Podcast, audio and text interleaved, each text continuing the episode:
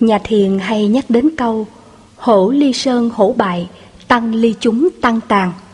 Một con cọp khi tách khỏi núi rừng vốn là địa thế thuận lợi của nó thì rất dễ bại trận dưới sự tấn công của số đông loài thú khác, dù đó chỉ là một bầy chồn hoang.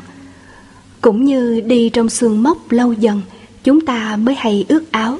Sự nhiễm ô ấy diễn ra từng giây từng phút chậm chậm và tinh tế, mà nếu không có con mắt của tăng thân thì rất khó nhận ra. Giọng đọc của diễn viên Tăng Thanh Hà giới thiệu bài viết nương tựa nằm trong tác phẩm Hiểu về trái tim.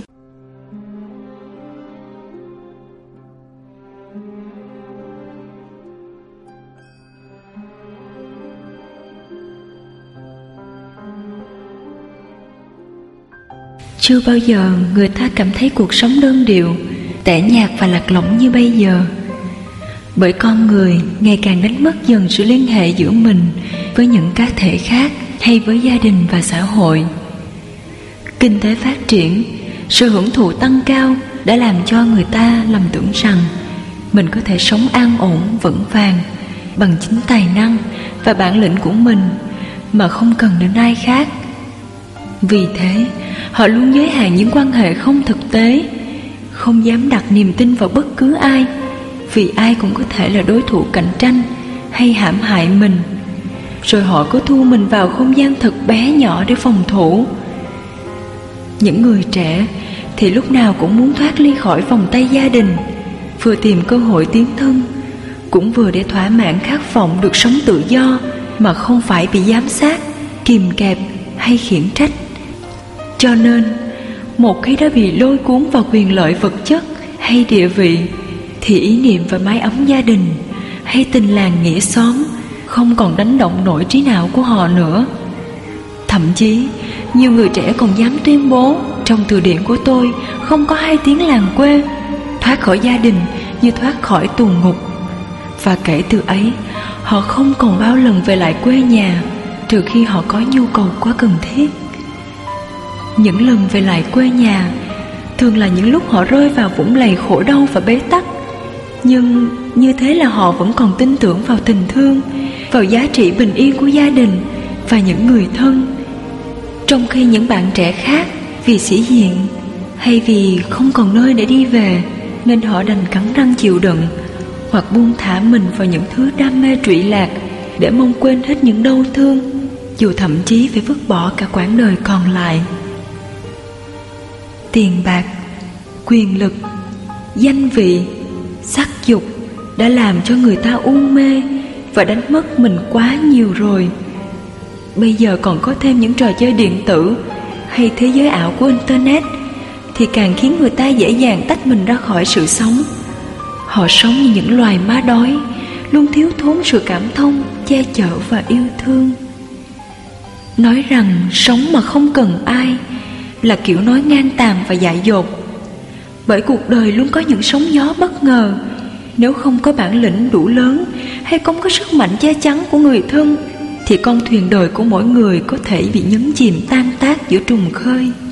Khi cảm xúc bị dồn nén đến cực đỉnh, nó sẽ hủy diệt chính họ hoặc gây tổn hại cho những người xung quanh. Mỗi ngày nhan nhản trên báo đài, những vụ xâm phạm tiết hạnh, cướp giật chém giết hay tự tử, đều bắt nguồn từ đời sống lạc lõng, không tìm được phương hướng hay thiếu sự nương tựa. Bởi vậy, người ta thường nói, mỗi người là một tế bào của cơ thể xã hội. Nếu một tế bào không kết nối được với những tế bào khác, thì nó sẽ chết ngay tức khắc. Và khi một tế bào bị hư, thì tất cả những tế bào khác cũng bị ảnh hưởng nặng nề cách đây chỉ chừng vài thập niên, người ta còn sống rất gắn bó và chan hòa với nhau. Những bậc ông bà, cha mẹ luôn dành nhiều thời giờ để uống nắng dạy dỗ con cháu mình nên người. Họ ý thức rằng con cháu là sự tiếp nối của chính mình và cũng là tương lai của xã hội. Bổn phận con cháu thì luôn yêu kính và hết lòng học hỏi kinh nghiệm của những bậc đi trước. Từ việc rèn luyện tác phong, lễ nghi đến trau dồi nghệ thuật đối nhân xử thế. Vì gia đình chính là trường đời đầu tiên của họ Sống chan hòa hạnh phúc được với những thành viên trong gia đình Là có thể sống ở bất cứ nơi đâu. Chính vì được cắm rễ trên nền tảng tinh thần vững chắc như thế Nên sau này nếu phải làm nghiệp ở phương xa Họ vẫn luôn ý thức là mình đang sống cho gia đình Dòng họ, xóm làng và cả quê hương nữa. Dù phải đối đầu với muôn vàng khó khăn hay cám dỗ, Nhưng họ luôn tự dặn lòng Sẽ không để cho mình ngã xuống. Vì như thế, Niềm tin của tất cả những người thân sẽ sụp đổ theo. Cho nên Điểm nương tựa cũng chính là nơi họ tôn thờ, Giúp họ luôn có ý thức trân quý giữ gìn Và cố gắng hoàn thiện bản thân cho xứng đáng. Xóm làng cũng là chiếc nôi để giúp người trẻ trưởng thành. Khi họ có những khó khăn với gia đình mà không thể giải bày, Thì có thể chạy sang nhà tú tư hay bác sáu bên cạnh để trút cạn nỗi lòng. Và rồi, họ cũng nhận được những lời khuyên nhủ chân tình, Trở về nhường nhịn và làm lành với gia đình. Những người lớn luôn xem tất cả những người trẻ trong thôn xóm là con cháu của mình, nên khi thấy người trẻ phạm sai lầm thì họ sẵn sàng bỏ ra nhiều thời giờ thậm chí, pha một bình trà hay chuẩn bị một bữa cơm thân mật để mời người trẻ đến, rồi nhẹ nhàng nhắc nhở. Nếu sự khuyên nhủ bất thành thì họ còn chịu khó đến gặp trực tiếp người lớn trong gia đình để cùng bàn bạc và tìm cách giải quyết. Gặp khi gia cảnh ta có chuyện chẳng may thì họ dám bỏ cả ngày làm việc của mình để hăng hái phụ giúp. Họ có thể dừng lại những nhu cầu vui chơi riêng tư để cùng san sẻ khó khăn của ta. Đúng như câu tục ngữ, một con ngựa đâu, cả tàu bỏ cỏ. Cho nên, làm gì thì làm, chứ ta không bao giờ dám để tai tiếng cho gia đình và xóm làng. Bởi đó là một phần linh hồn và lẽ sống cao đẹp của ta. Cũng có nhiều người không thích người khác dòm ngó, quan tâm hay trực tiếp chen vào đời tư của mình, nên họ đã tuyên bố đèn nhà ai nấy sáng. Nhưng nếu đèn nhà mình tắt hay hết dầu, thì mình cũng cần sự giúp đỡ của đèn nhà hàng xóm chứ. Chính vì lúc nào ta cũng ý thức có người luôn quan sát, nên ta rất cẩn trọng và cố gắng hoàn thiện hơn. Trong gia đình thì đó là con mắt gia đình, ngoài cộng đồng thì gọi là con mắt cộng đồng. Con mắt ấy luôn kịp thời giúp ta phát hiện ra những vụng về yếu kém hay những khó khăn mà bản thân ta không nhìn thấy. Ngoài ra, những va chạm qua lại tuy đem tới những cảm xúc khó chịu, nhưng đó là cơ hội để ta rèn luyện khả năng chịu đựng, khả năng ứng phó và hiểu thấu ngõ ngách tâm lý của mình, của người. Huống chi, mỗi người đều có những cái hay, cái đẹp. Ai cũng có thể trở thành đối tượng để ta học hỏi, nhất là được sống chung với những người lớn tuổi, từng trải vì đó là quyển thư điện sống động mà không có sách vở nào có thể thay thế được.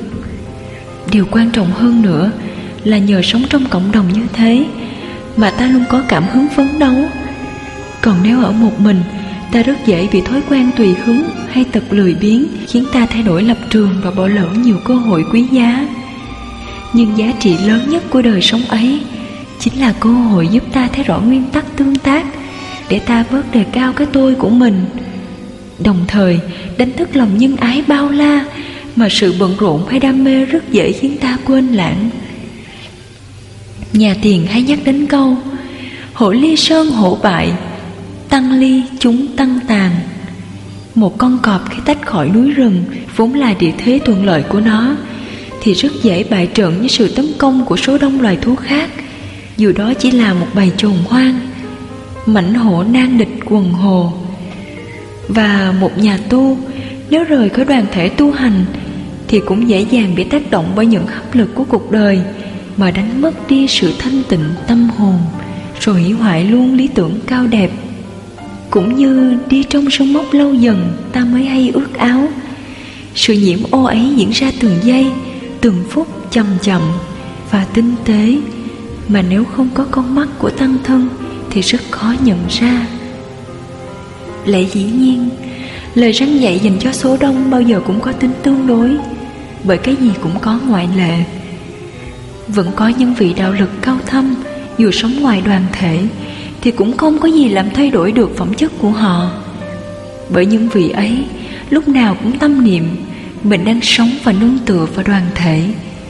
Nên từ nếp ăn cho đến nếp nghĩ của họ, đều phản ảnh tinh thần của đoàn thể nếu không phải vì sứ mệnh hay lý tưởng, thì họ không bao giờ muốn rời khỏi môi trường nhiều dưỡng chất của đoàn thể để đi tìm sự phóng túng tự do cho mình.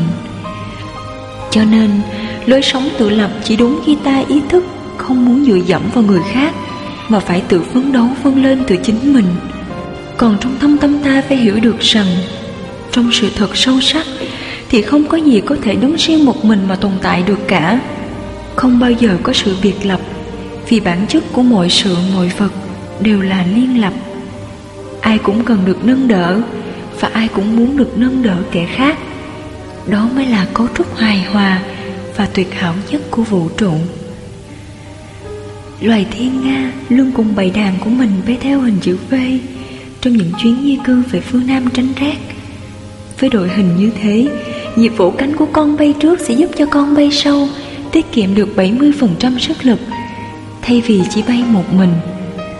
Trên thực tế, chưa bao giờ có con thiên nga nào dám một mình bay từ phương Bắc về phương Nam vì đoạn đường có khi dài tới hàng chục nghìn dặm. Điều rất hay là khi con đầu đàn đã thấm mệt thì nó lập tức lùi lại để con bay kế thay vào vị trí của mình chứ nó không bao giờ độc tài lãnh đạo đặc biệt hơn nữa khi có một con thiên nga bất ngờ kiệt sức hay trúng thương thì nó sẽ được hai con khỏe mạnh khác có lại hiểm trợ và cả đàn sẽ giảm tốc độ tối thiểu để chờ chúng đuổi theo. Chúng cũng bao giờ bỏ qua sự nương đỡ và yêu thương đồng loại của mình. Khi nhìn bầy thiên nga luôn gắn bó bên nhau như thế, có thể ta sẽ rơi nước mắt, vì ta luôn tự cho mình là văn minh, nhưng lại tôn sùng chủ nghĩa cá nhân để phục vụ cho sự ích kỷ nhỏ hẹp của mình. Ta không muốn ai đụng tới mình và ta cũng chẳng buồn quan tâm đến nỗi khổ của kẻ khác. Ngay với những người thân trong gia đình mà ta còn sống rất ơ hờ, thì đừng nói chi đến ai chữ đồng loại lớn lao kia. Mà có lớn lao gì đâu. Ta không thương được đồng loại của mình. Ta không nâng đỡ được dân tộc của mình. Ta không chia sớt được nỗi khổ niềm đau với quê hương mình. Thì ta lấy tư cách gì để đứng vững giữa trời đất này? Vậy nên, hãy cố gắng vượt qua cái tôi hạn hẹp mà siết chặt tay nhau, để đủ sức dương lên những cánh buồm to lớn, cho con thuyền lướt nhanh tới phía trước. Ta đừng ý vào tài năng hay sự may mắn, rồi tự ban cho mình một vị trí quá lớn mà trở nên khó hòa nhập với mọi người chung quanh. Không nhất thiết phải làm thuyền trưởng thì ta mới có thể tham dự cuộc hành trình vượt đại dương. Mỗi thủy thủ chỉ cần tự biết trách nhiệm của mình và sẵn sàng hoán vị với nhau khi cần thiết để mình kịp thời lấy lại phong độ mà ứng phó với những đợt sóng vô tình phía trước là được.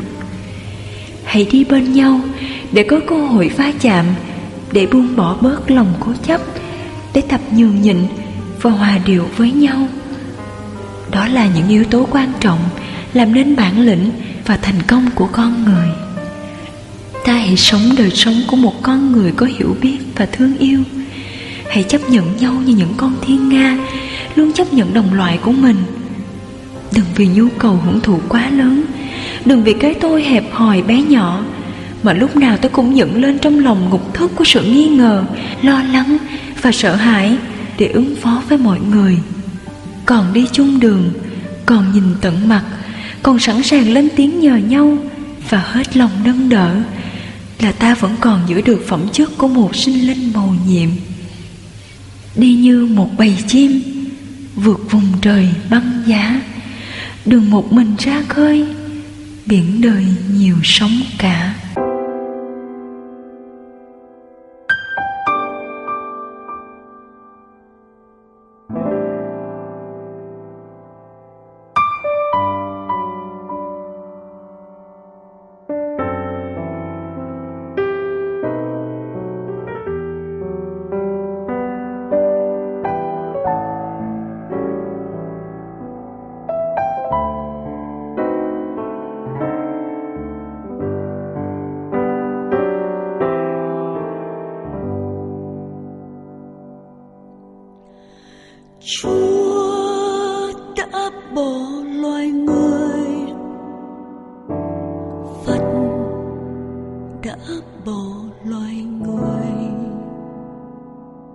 Này em xin cứ